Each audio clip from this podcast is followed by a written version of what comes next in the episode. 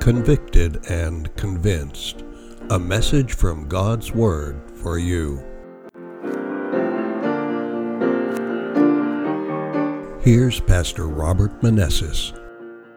What I'm going to do quickly is two, three minutes review part one that we preached on last week. We were asking questions. Number one was, at what time in Earth's history is this group living, the one hundred forty-four thousand? And we saw very clearly last week that the one hundred forty-four thousand is a group living at the coming of Christ. They are the ones who are alive to see Jesus coming in the clouds, and they're happy to see him. Amen. How many groups are there when Christ returns? Two. Christ says the sheep or the goats, wheat tares, saved, lost. Right? The earth will sort of gauge itself into two groups. And one group we saw was asking the rocks to fall on them as they can't stand there with the glory of the Almighty God coming. But there was a group who could stand as they clung to Jesus and were happy to see him coming. Amen. This group we saw was alive to see Christ's return. We then also asked this question last week, and then we'll move on to part two. Are these literal Jews or symbolic? Because John says of all the tribes of the children of Israel. And we saw again crystal clear that John did not have the literal Israelites in mind. He had the New Testament Israel or New Israel, those who are grafted into Jesus. Amen. For the Bible says that if you are in Christ, you are Abraham's seed and heirs according to the promise. Anybody can be a part of this group if they accepted Christ as their Savior. Hallelujah. It's not a, let me pick and choose here. If you are in Christ, the Bible says, Paul says, that you are now Israel for those who are grafted in. You are now Israel, a Jew inwardly, not outwardly. Amen. John did not have literal Israel in mind. This is new Israel, spiritual Israel, those believers in Jesus. And we went over all these just proofs. One big one was is that if you look at all the tribes there in Revelation chapter seven, John leaves out two of the original tribes, Dan and Ephraim. He doesn't have them there. He replaces it with Joseph and Levi, who were never officially tribes to begin with. Again, he did not have literal Israel in mind. Amen. All can be a part of this group if you accepted Christ as your Savior. Are you with me? Okay, that was a very, very quick review on that. If you need to listen to part one, go to our website or on YouTube, and you can listen to part one. Now we're in part two. Are now, we're going to answer two questions today. How many? And here's sort of the million dollar, oh, is this a literal or what? Symbolic number. Everybody wants to know about that. Well, let's see what the Bible says. Amen? You don't care about my opinion. You want to know what the Bible says. Not what I think, but the Bible says. Amen? Let's be honest with the Bible. Is this a literal number or is this a symbolic number? Let's go to the book of Revelation. Let's take a look. Revelation chapter seven. Revelation chapter seven, and I'm going to read our scripture reading. And what we're going to see here is that John, who wrote the book of Revelation, has an amazing, what they call a uh, literary technique, a special literary technique that he uses that we're going to see proves what he means here. And I don't want to let, well, let me just give it to you here. In chapter seven, verse four. Say amen if you're there. What's the first three words? Okay, and I heard. What is it? And I heard the number of those who were sealed, one hundred forty-four thousand of all the tribes of the children of Israel were sealed. And again, we know that that's not literal Israel, but New New Testament, New Israel. And I heard. What's the first three words? And I heard. Now look at verse nine. Okay, after he gives us the twelve tribes here, we'll look at that today a little more. Verse nine says, after these things, I what? I looked. Okay? Now we're going to see that what John is doing here is a literary technique that we're going to see he does on occasion to show us, listen carefully, to show us that the group that he hears and the group that he sees are the same. You should say amen to that. And I looked, and behold, a great multitude which no one could number, of all nations, tribes, peoples, and tongues. Obviously, because we said that the Israel he's talking about is for everybody who accepts Christ. Amen. Therefore, now I'm going to say it again. There is a literary technique. A what? Okay. So we're then going to see, why does he use this number? And then in part three, which will be in two weeks, we're going to look at the most important aspect, which is their characteristics. Okay, so here it is. He uses, there is a special literary technique that comes into play that suggests very loudly that the one hundred forty-four thousand is symbolic. Amen. Let me show it to you again. We just said, what he hears and what he what? Sees are the same thing. I'm going to show you that from the Bible. According to this literary technique, what John, what's the word, hears in the vision, and what he subsequent, subsequently sees is actually the same thing. What he sees is actually the explanation of what he heard before. I'm going to show it to you. What John hears and then sees are related to each other. You guys ready for this? In the same book of Revelation, I'm going to show you four, I believe, or five examples of this. So if John uses it in four different places in the book of Revelation, should it not hold, therefore, hold true for Revelation seven as well? Yes or no? Yeah, why would he do it here, here, here, here, but then do it different here? Couldn't. It would have to be the same thing. Are you with me? Revelation chapter one. Take a look at this technique here. Revelation chapter one. That what John hears and therefore sees are the same thing. Revelation chapter one. What John, what's the word? Starts with an H. Hears. What's the word? Here, yeah, you have to speak to me, friends. You have to speak to me. What he, thank you, and therefore what he sees are the same. Okay, here we go. Revelation chapter one, look at verses ten and eleven. It says, Revelation chapter one, ten and eleven says, I was in the Spirit on the Lord's day, and I, yeah, and what did he do? I heard behind me a loud voice as of a trumpet, saying, here's that loud voice that he heard as of a trumpet. I am the Alpha and the Omega, the first and the last. Now, if you have the red-lettered edition, who's speaking here directly? Christ is, okay? So again, he heard a voice as of a trumpet, and Christ is speaking. I am the Alpha and the Omega, the first and the last. And what you see, right in the book, and sent it to the seven churches, which are in Asia. Again, John had the Christian church in mind. Amen. The Ephesus, to Smyrna, to Pergamos, to Thyatira, to Sardis, to Philadelphia, to, and then to Laodicea. Look at verse twelve. Then I turned to, woo, here we go. I heard a voice as of a trumpet, and he heard Christ speaking, yes or no? And now he turns to see what he just, let's take a look. Verse twelve, then I turned to see the voice that spoke with me. Having turned, I saw seven golden lampstands, and in the midst of the seven lampstands, one like the Son of Man, that's Jesus, clothed with a garment down to his feet, girded about the chest with a golden band. Look at that. He heard the voice as of a trumpet, but when he turned to see, he didn't see a literal trumpet. He saw Christ there in the midst of the heavenly sanctuary. But here's the thing. Is not the voice as of a trumpet the same as Christ speaking? Yes or no? It is.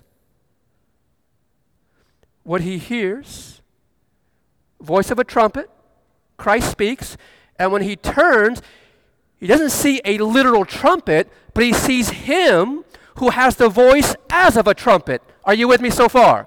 They're the same. Another example, same book, go to Revelation chapter five. Revelation five. This is a literary technique that John uses throughout all the book of Revelation that will show us that this number is symbolic. Yes, amen. Revelation five, we're in verse five. But one of the elders said to me, so if somebody is talking to him, he's about to do what? He's about to hear, yes or no? Okay, and one of the elders said to me, so he's about to hear something. What is he about to do? He's about to hear something, and let's see what he hears. Do not weep. Behold, the Lion of the tribe of Judah, the root of David, has prevailed to open the scroll and to loose its seven seals. Are you with me? That's what he heard. Look at verse six. And I,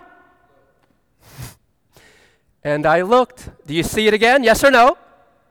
And let's see what he sees. And I looked, and behold, in the midst of the throne and of the four living creatures, and in the midst of the elder stood a lamb, capital L, as though it had been slain, having seven horns and seven eyes, which are the seven spirits of God sent out into all the earth. Let me ask you a question. He, is what he heard in regards to the Lion of the tribe of Judah the same thing as the lamb that was slain, yes or no? Yeah, the Lion of the tribe of Judah is the lamb that was slain. Can you say amen? So he hears. Don't worry, John, he hears. The Lion of the tribe of Judah has prevailed. He then went to see what he heard, and he didn't see a lion, he saw a lamb, but listen carefully, the lamb is the lion. Another example. Go to Revelation chapter seventeen. One more here. I think you're getting it. One more example. It's all over the book of Revelation. It's a literary technique that what he hears, and therefore when he looks to see what he saw, what he heard, is exactly the same thing. Revelation seventeen, verse one and two. If you're with us at prayer meeting, we're going to study this seventeen chapter in more detail. Then one of the seven angels who had the seven bowls came and talked with me, saying to me, again, if he's being talked to, he's about to what? Hear.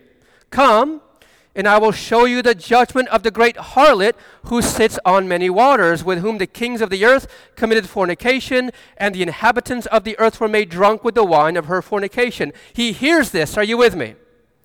Go now to verse three. So he carried me away in the spirit into the wilderness, and I saw. Is this sort of repetitious? Are you with me, right? I hear, and then I go to look, and I saw a woman sitting on a scarlet beast, which was full of names of blasphemy, having seven heads and ten horns. And he goes on to describe this woman. It's a, a pro, this is um this is of course symbolism here. A woman in the Bible represents a church. Verse four, so he was, she was arrayed in purple and scarlet, adorned with gold and precious stones and pearls, having in her hand a golden cup full of abominations and the filthiness of her fornication. Let me break it to you. What he heard was, let me show you the great harlot who sits on many waters. And guess what? The harlot who sits on many waters is this woman on a scarlet beast who commits fornication with the kings of the earth. Can you say amen? It's the same thing over and over and over again. John uses the same literary technique, amen, that what he hears and then goes to see is the same thing. Now, are you guys sitting down? Go back to Revelation seven. We have to be honest with the Bible. If John uses this every single time, therefore here it must mean this. Can you say amen? That's being true to the Bible, not what I want it to do, what I must be honest with it, what it's doing. Amen. Revelation seven, verse four. What's the first three words? And I what? And I heard. And I heard the number of those that were sealed, the one hundred forty-four thousand of all tribes of the children of Israel were sealed. And then he begins to list all the tribes that he heard. Verse nine. After these things, I looked, and behold, there was a great number of people, which no one could number, standing before God in his throne. Amen. Do you see it? He did it in Revelation one. He did it in Revelation chapter five. He did it in Revelation chapter seventeen. He did it in Revelation chapter twenty. We don't have time to go there. The same thing. It's all over Revelation. And therefore, when we come to Revelation chapter seven, he does it again. And every time, every time, what he hears and what he sees are the same. Do you see that for yourself? Yes or no? Therefore, this literary technique shows us that the one hundred forty-four thousand is a symbolic number. That means all are welcome. It's not like you're one hundred forty-three thousand and now I'm one hundred forty-four thousand and it's cut off. Sorry for it. No, no, no, no. God wants all to be saved. God wants all to be, God wants all to stand. Symbolic number. You with me?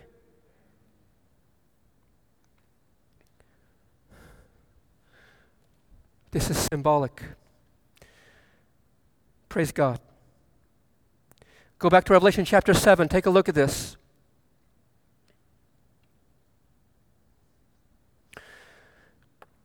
So I'm going to read verse nine again. After these things I looked, and behold, a great multitude which no one could number, of all nations, tribes, peoples, and tongues, standing before the throne and before the Lamb, clothed with white robes and palm branches in their hands. Now, don't forget, we said in part one that this group goes to the great time of tribulation. You guys remember that for those who are here? They are the group that passed through the great tribulation in Earth's history when the mark of the beast is in play and all that's happening there. Look at verse uh, thirteen. Are you there? Then one of the elders answered, saying to me, who are these arrayed in white robes, and where did they come from? And I, and, and, and I said to him, sir, you know. So he said to me, these are the ones who come out of the... There it is. They come out of the great tribulation and washed their robes and made them white in the blood of the Lamb. There they are. In part one, we said they were alive to see Christ coming, and they go to the great time of trouble in the very last days. And John says, who, who are these? And he says, these are the ones. These are the ones that came to the great tribulation. And guess what? It's not a literal number. It's symbolic. Hallelujah. You guys with me? Therefore, my friends, anybody can be part of this group. Here it is. Take a look at the screen. The one hundred forty-four thousand symbolic number are believers of who? Yeah, New Israel, grafted in, who cling to him. Who's him? And his word, living in the last days of Earth's history, the time when the mark of the beast is legislated and they go through the great time of trouble. They are alive when Christ returns in the clouds and he delivers them. This is the group. Now our last question here of today, because now you have to ask the question then, why does John use the number one hundred forty-four thousand made up of twelve twelve-thousandths? And this here will blow your socks off if you got them. You with me so far? I'm more of a teacher than a preacher, but I'll preach if I get stirred up enough, okay? If this number is symbolic, why does John then use this number here, one hundred forty-four thousand? But go back to Revelation chapter seven. Now, again, I mentioned this in part one, but it bears repeating, that in verses five through eight, every tribe has the same number. What number is it? twelve thousand. Not one less, not one more. And if you add up all the twelve thousand, right, twelve thousand, twelve thousand, you add that up, you come to the number what? Yeah. So when you add up the twelve, twelve thousands, you come up to one hundred forty-four thousand. That's where he gets that number, okay? Now, again, glance at it carefully. The word, the word, every tribe has the same number. And what's that number again? Okay. Now, please look at the screen. The one hundred forty-four thousand number is made up of adding all the numbers next to each tribe. John has twelve tribes of Israel, Israel listed, and each of them has the number twelve thousand next to it. Okay. What is the significance of this? The church is built on the foundation of twelve apostles. New Jerusalem has twelve gates and twelve foundations, representing the twelve apostles and the twelve tribes of Israel, thus representing both Old and New Testament Israel. Thus, the one forty-four stands for the totality of Israel, in this context, context, spiritual New Israel, those grafted into the root Jesus, or all of God's people living in the last days. The number twelve has the symbolism of totality. He here sees the totality of God's people in the very last days together. Are you with me? Now listen. This here is incredible. John puts the number twelve thousand next to each tribe. Does he not? He does. By accident? No. He gets the number twelve thousand by multiplying twelve times one thousand, and you get twelve thousand. You have to understand how they he rendered it, okay? He gets the number one hundred forty-four thousand by adding all the twelve thousands, right? Okay. And the twelve thousand he gets is by twelve times one thousand, and he gets the number twelve thousand. Why is this important? Listen. When Old Testament Israel was at war, its army was organized into military units of one thousand from each tribe, equaling twelve thousand. Let me show you a verse. Numbers thirty-one, four through six. Look what, John, look what we see here. What's the, what's the word here? Two. A thousand from each tribe of all the tribes of Israel you shall send to the war. So there were recruited from the divisions of Israel one thousand from each tribe. What's the number? twelve thousand armed for war when Moses sent them to war. What's John doing here? What's John doing?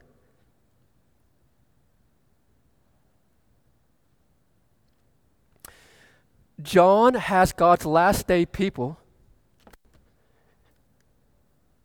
in military order. Are they not going through a battle?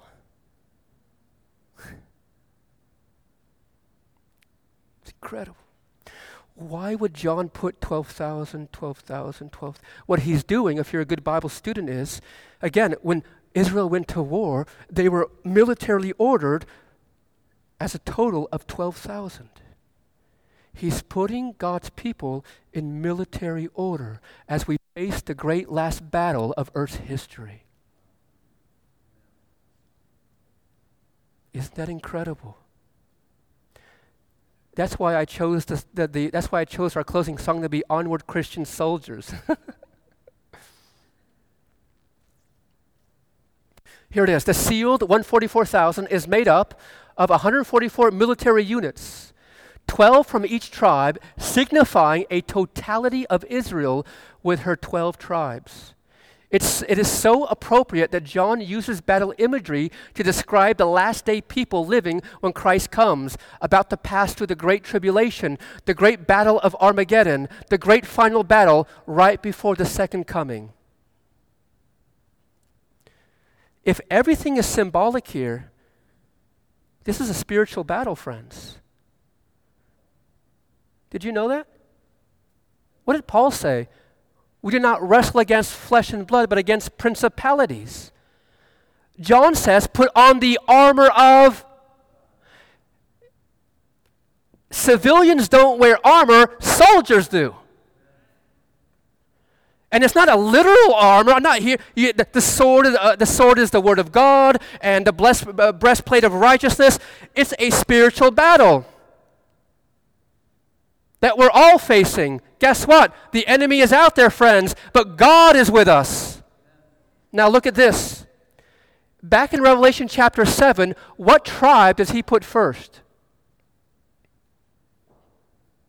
You tell me. What tribe does he put first? What tribe? Now, in the original list, Reuben was always first because he was the oldest, but this is not, he's not thinking about the original. Why would he put Judah first? Who, what tribe did the Messiah come from? What is he saying? Who's the leader of this army? Woo! Jesus.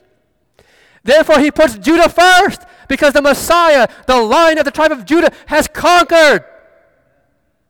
And as God's people go through this great time of this battle, he puts them in military attire, and he says, guess what? There's nothing to fear. Christ is the head of this army. And the victory has been won. What John is doing here is incredible. You guys with me? Go to Revelation twelve quickly, verse seventeen. twelve seventeen, Revelation twelve, verse seventeen, quickly. Look at the wording here, Revelation twelve seventeen. Are you there? The Bible says, and the dragon, who's the dragon? Satan, find that in verse nine, was enraged with the woman. Again, a woman represents the Bible. We are the bride of Christ, the, uh, it represents the, the church. And went, went to make, what's the word? What's the word? War with the rest of her offspring who keep the commandments of God and have the testimony of Jesus Christ. Go to Revelation chapter sixteen. We're in a battle. Therefore, John puts them in military attire in order. twelve thousand, twelve thousand, twelve thousand. For anybody who understood this number, they would say, oh, John is putting God's people in military order. Look at Revelation chapter sixteen. Look at verse thirteen. sixteen verse thirteen, the Bible says, and I saw three unclean spirits like frogs coming out, out of the mouth of the dragon, out of the mouth of the beast, out of the mouth of the false prophet. Again, Wednesday nights, we're going to get all into this.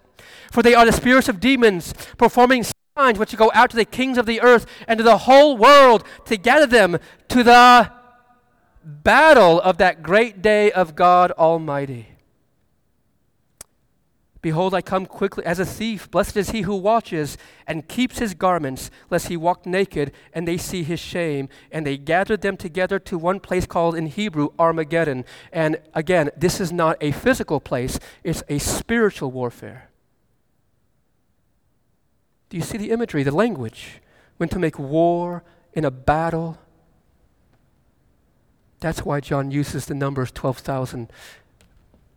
You guys with me? All right, I got one more section. John portrays God's last day army during Earth's what? Final hours. Ephesians six, Paul speaks of armor, the armor of God. Civilians don't wear armor, but soldiers do. I mentioned that. This is a spiritual armor, therefore a spiritual battle. Who is their co- general and commander? Who did we say? You can make it. You can make it. There's no casualties in this warfare if you're in Jesus. There's no casualties. You might sleep for a little bit, but no worries. Christ is going to come to resurrect those who are asleep in Jesus. Can you say amen? There's no casualties here. Look at this. The sealed saints are portrayed as an organized army under the leadership of Jesus Christ. I have now put it in a sentence what John is doing in Numbers. Isn't that crazy? And the truth shall set you free. Amen. He is in control or a ruler of this army. Facing the last great battle of the world, why do you think the tribe of Judah is first in Revelation seven? The Messiah, Christ, came from that tribe. Now, here's the thing. Take a look. The one hundred forty-four thousand that John hears are the saints pre-deliverance, ready to face the battle ahead. Don't miss it, right? When he hears the number, they're still on earth. Can you say amen? Christ hasn't come yet. They're in military battle. But look at this. And when John sees the same group that have found the victory are redeemed and in heaven, Revelation seven nine, and I looked, right? They're with God. Look at this. He no longer has to use military language to describe them. He just lets us know that they are a great multitude from every nation. Do you hear what I just put down there? Yes or no? In chapter seven, verse four, before Christ comes, he puts them in military attire, but when he sees them again, now after Christ's coming in heaven, he doesn't have to use one forty-four anymore. there no longer need to be in military attire. Can you say amen? So he just says, they're just a great multitude which no one can number, from every nation, tribe, tongue, and people. All are welcome. Many will be in heaven. Amen. Raise your hand if you're with me. Is this making sense? God is good. Amen. Do you know how much confusion is out in the world regarding this group? Today, you know. And in two weeks, I will get into the most important aspect, in my opinion, which is their characteristics. Next week, Levy. After that, part three. Okay? Come next week as well. All right, I'm going to finish with this part here. The Bible says that they are sealed with God's seal. Revelation seven, verse four, take a look.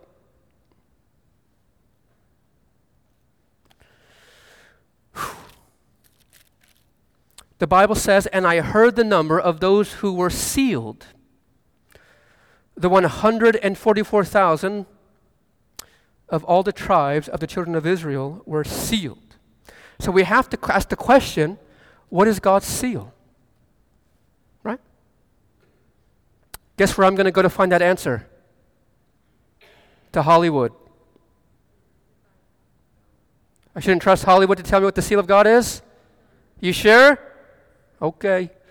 What, I go, what about if I go to C N N? Is that the right right source? What about Google? Google knows everything. Google? Facebook? TikTok?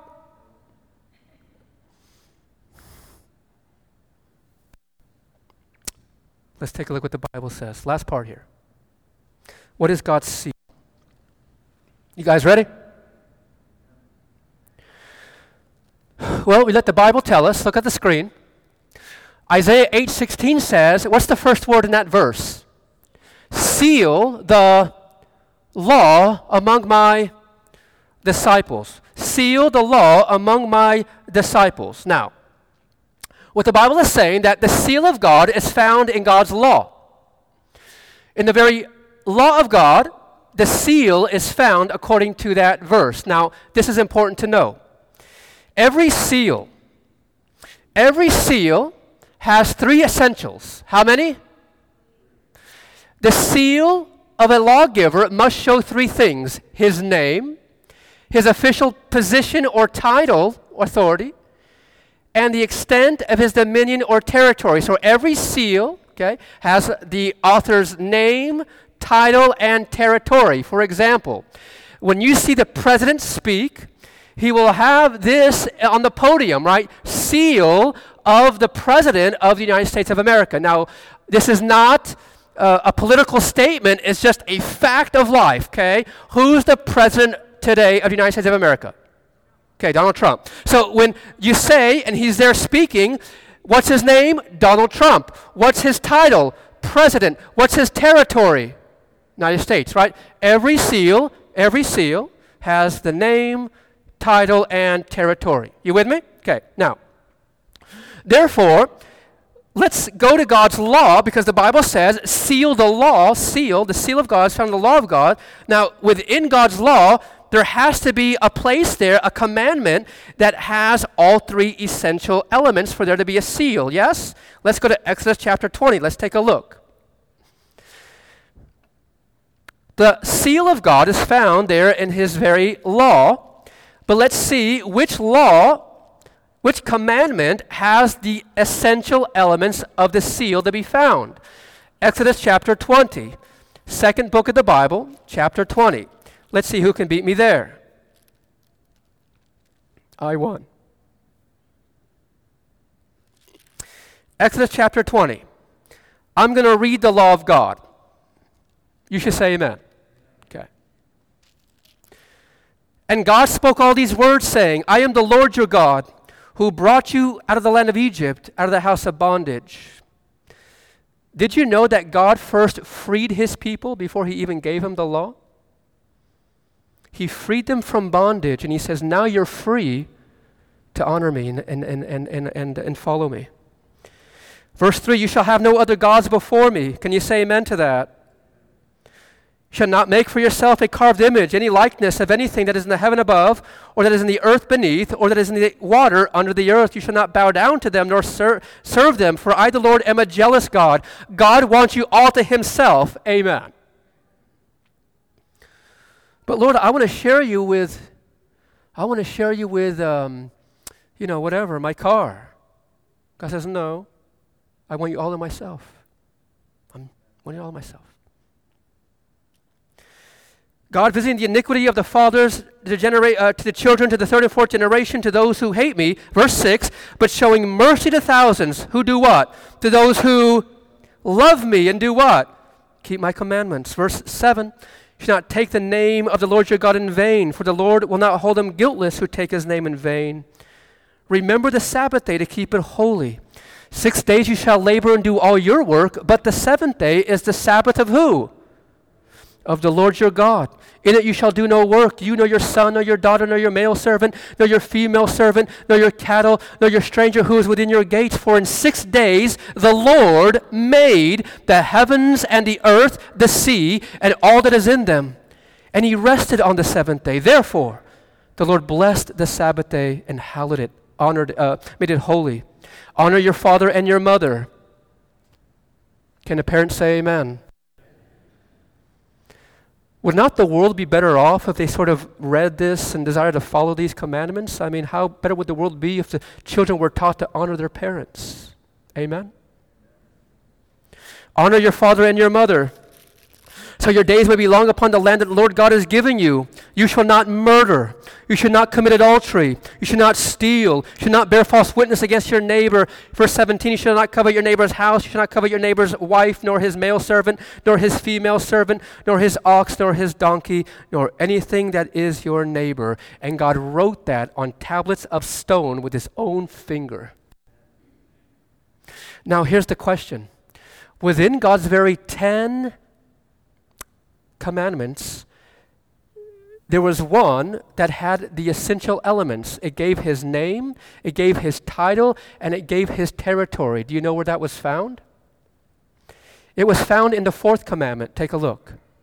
eight through, uh, eight through um, eleven. Take a look at it carefully. Remember the Sabbath day to keep it holy.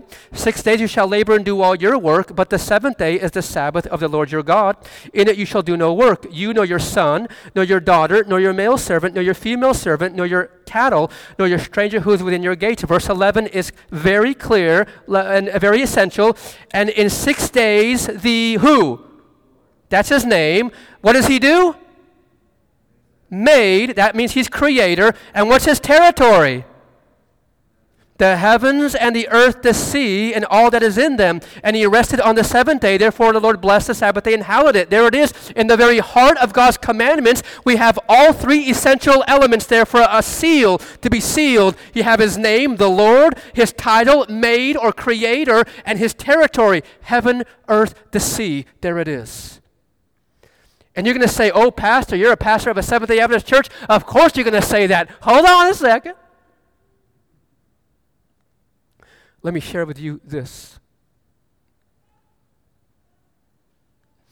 This man is called Meredith G. Kline, a theologian and scholar. What did I put here? Wrote this about the Sabbath commandment. This man here is a scholar on covenants. On what? Covenants. And the Ten Commandments are a covenant, the Bible says, to the people. And this man, again, again, Meredith Kline, not a Seventh-day Adventist, just a theologian and scholar, just being honest with what he's studying from the Bible, look what he says. There is, moreover, the comparative evidence of extra-biblical cr- treaties. In other words, that what we find in the Bible and treaties were all over the place in the days of the world, right? It's not the only place you find it in the Bible. Archaeologists have found many treaties and covenants. Are you with me?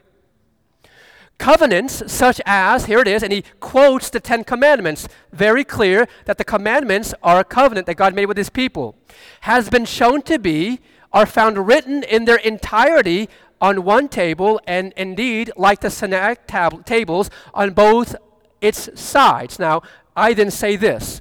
Mister Kline goes on to talk about covenants and how they were used in those days. Covenants were signed or sealed. He says that the Ten Commandments are a covenant, but where is the signed seal of the Ten Commandments? Now I'm going to quote him again. Here we go. But the, the Sabbath is declared his sign of the covenant. And he's saying here that the words sign and seal are used interchangeably. They're the same thing. He continues. By means of the, what's the word? Sabbath, God's image bearer, as a pledge of covenant consecration image, images the pattern of the divine act of creation, which proclaims God's absolute sovereignty over man. He continues. God has stamped on world history the sign of the Sabbath. What does he say? As his seal of ownership and authority. Because the Sabbath points to God as the creator of the heavens and the earth. Not an Adventist, just a theologian. As he studies this, says, yes, where's the seal found in God's covenantal Ten Commandments? It's found in the fourth. Because you see all the elements there. His name, his title, and his territory. You guys with me? Yes or no? All right. As we begin to close, look at how the Bible affirms what he says. The Sabbath is considered God's seal and sign. In Romans it says he received the sign of circumcision, a seal of righteousness. I'm just showing you that in the Bible, sign and seal are used interchangeably, and Mister Kline understood this. Ezekiel twenty twenty, hallow my Sabbaths, and they will be a... But what's synonymous with a sign? Seal. Same thing. And to be a sign or seal between me and you, that you may know that I am the Lord your God. Go to the book of Exodus quickly as we're about, we're about to wrap it up here. Exodus chapter thirty-one. Mister Kline made it very clear, as the Bible, of course, brings out clearly, that God's sign and seal, those words are used interchangeably again, same thing, is found in the very heart of God's law. Exodus thirty-one, are you there? Okay, about to close here. Verse thirteen and sixteen, thirteen and sixteen, the Bible says, therefore, the children of Israel shall keep the what? The Sabbath. Okay. Now, is there not a new Israel today? Yes or no? What is, what is the new covenant? God shall write his in the... Same covenant.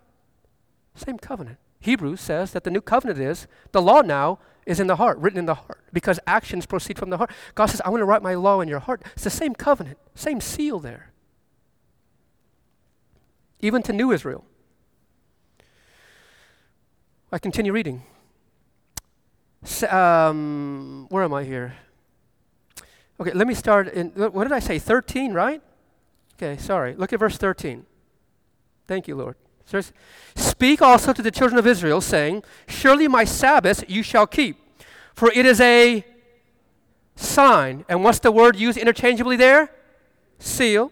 Between me and you throughout your generations, that you may know that I am the Lord who sanctifies you or sets you apart. You shall keep the Sabbath, therefore, for it is holy to you. Everyone. What's the word there? What does everyone mean? That means Jew and non-Jew. If you came into the community of God's people, you there were to be honoring God and his covenantal promise. Can you say amen? Everybody. Everyone who profanes it shall surely be put to death, for whoever does any work on it, that person shall be cut off from among his people. Work shall be done for six days, but the seventh is the Sabbath of rest, holy to who? To God.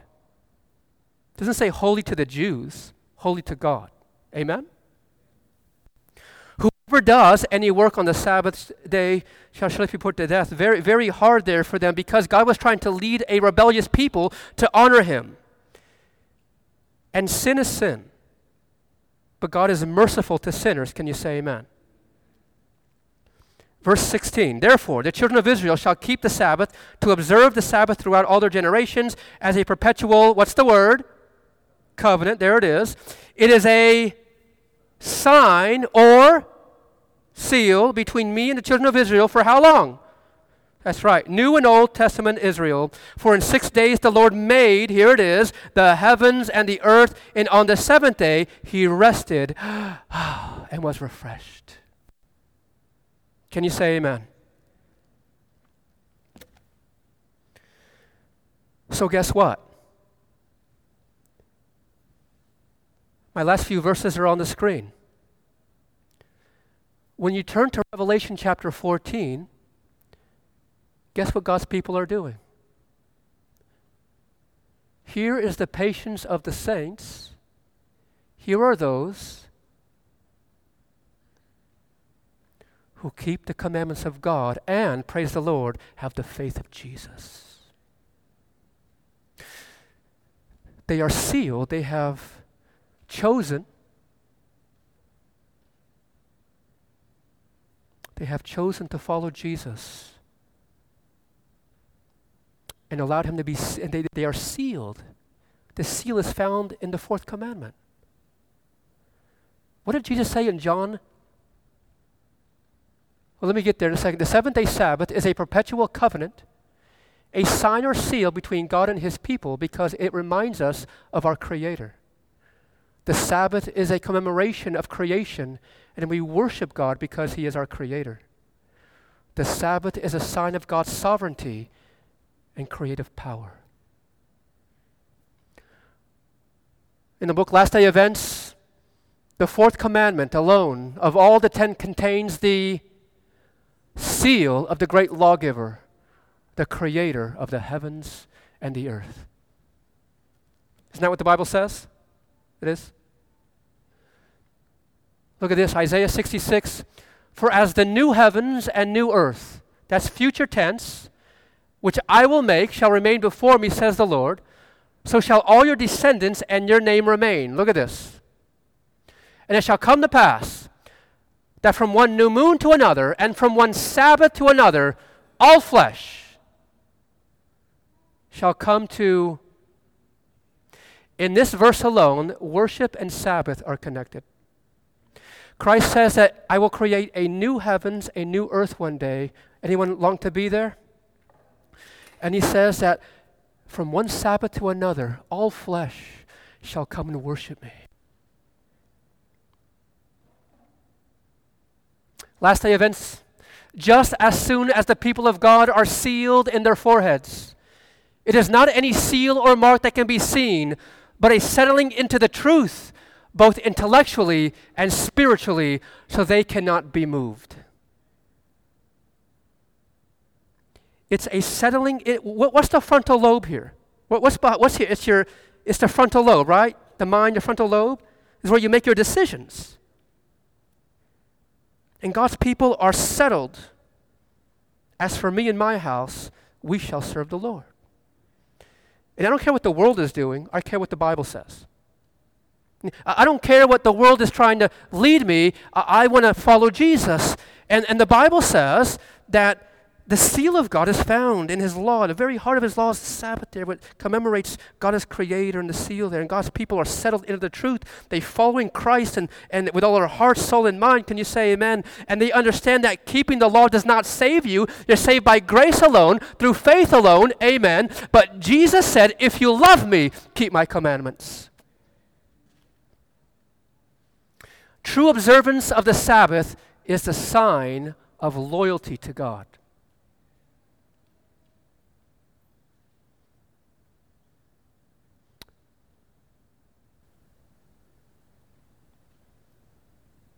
Jesus said, if you love me, keep my commandments. Because as I told Miss Sandra today, true love, listen, true love always is connected with obedience. Yes or no? I always use the, the illustration, if I just tell my wife that I love her, but then every day I'm sneaking around with somebody else. Is that what love is? Is that true love? But I said it. But true love is not only saying it, but because I love my wife, I act on that and not sleep around. Amen. You cannot have true love without obedience. That's why Jesus says, if you love me, you're going to desire to, to, to, to be part of my, uh, keep my covenant and, and follow me. Can you say amen to that? I mean, it's just obvious. So what we see here in the last days then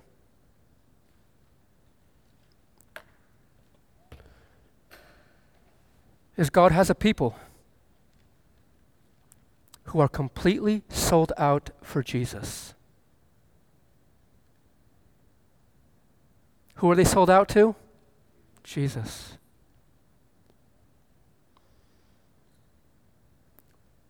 What time in Earth's history they're living? They're living in the very last days of Earth's history. Is this a literal number that's only for a, a select few, or is it for everybody? It's for everybody. Whew. And they're sealed. Well, Lord, where's your seal found? I don't go to the internet. Or anywhere, I go to the Bible, and the Bible says, and Mister Kline affirms it, the seal of God is found in his very law. The heart of God's law is the Sabbath. And what are the characteristics of God's people in the last days? Here are the people who keep the commandments of God and have the faith of Jesus. They know that they're saved by faith, but yet because they love Jesus, they want to keep his commandments. Can you say amen? They are sold out for Jesus. They are sold out for his word. They are sold out for God. And they say, I'm in this battle, but I'm going to cling to my Savior. He's my leader. He's the, uh, the, uh, the from the tribe of Judah. He's the, the main guy here. And I cling to our commander, and we're going through this battle here. And no matter what Satan brings, they say, you know what? I can make it because Christ is leading the way. Do you think that Satan wants you to know the truth and keep the truth? He wants to deceive and lead astray. But that's why the truth will go to all the world. And people will begin to make choices. I see this. What do I do? God says, don't look to everybody. Look to me. Look to my word. Follow me. Follow me. I want to seal you.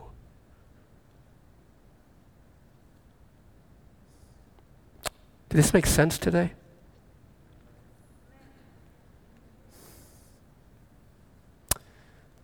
I pray that you can choose to be sold out for Jesus and to rest assured that your commander and chief is Jesus Christ.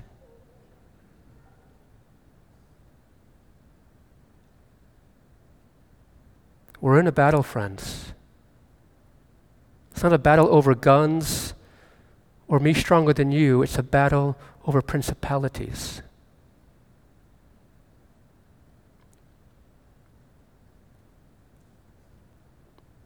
What will you choose to do? What will you choose to do? I tell the young people all the time, I'm going to finish, I promise. Young people all the time, listen, young people want to be part of something great, right? Oh, I want to be, and they join gangs, and they join, oh, I want to be part of a group or something great. Listen, you want to be of something great and incredible, be part of the army of Jesus. There's no greater thing to be part of. Young people, you want to be part of something great?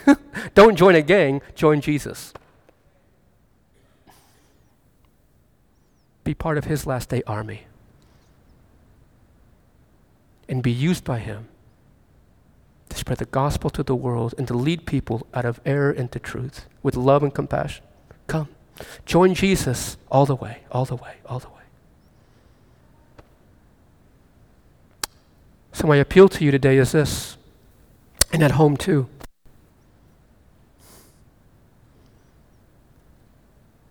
Who here today wants to either commit for the first time or recommit and say, Lord, I want to be part of your army? Anybody? Amen. Amen. Amen. Anybody? Amen. Yeah. Okay. Don't be nervous about your neighbor. It's between you and God. Decision's yours to make. This podcast is a service of the University Parkway Seventh-day Adventist Church in Pensacola, Florida. Our weekly podcasts are recorded every Saturday morning. Bible study begins at nine thirty. The sermon begins at eleven. You are invited to join us. We live stream the eleven o'clock service. You can catch that broadcast at our website, university p k w y dot org, or at Livestream. A library of previous messages is available on our YouTube channel and on our website. Thank you for listening.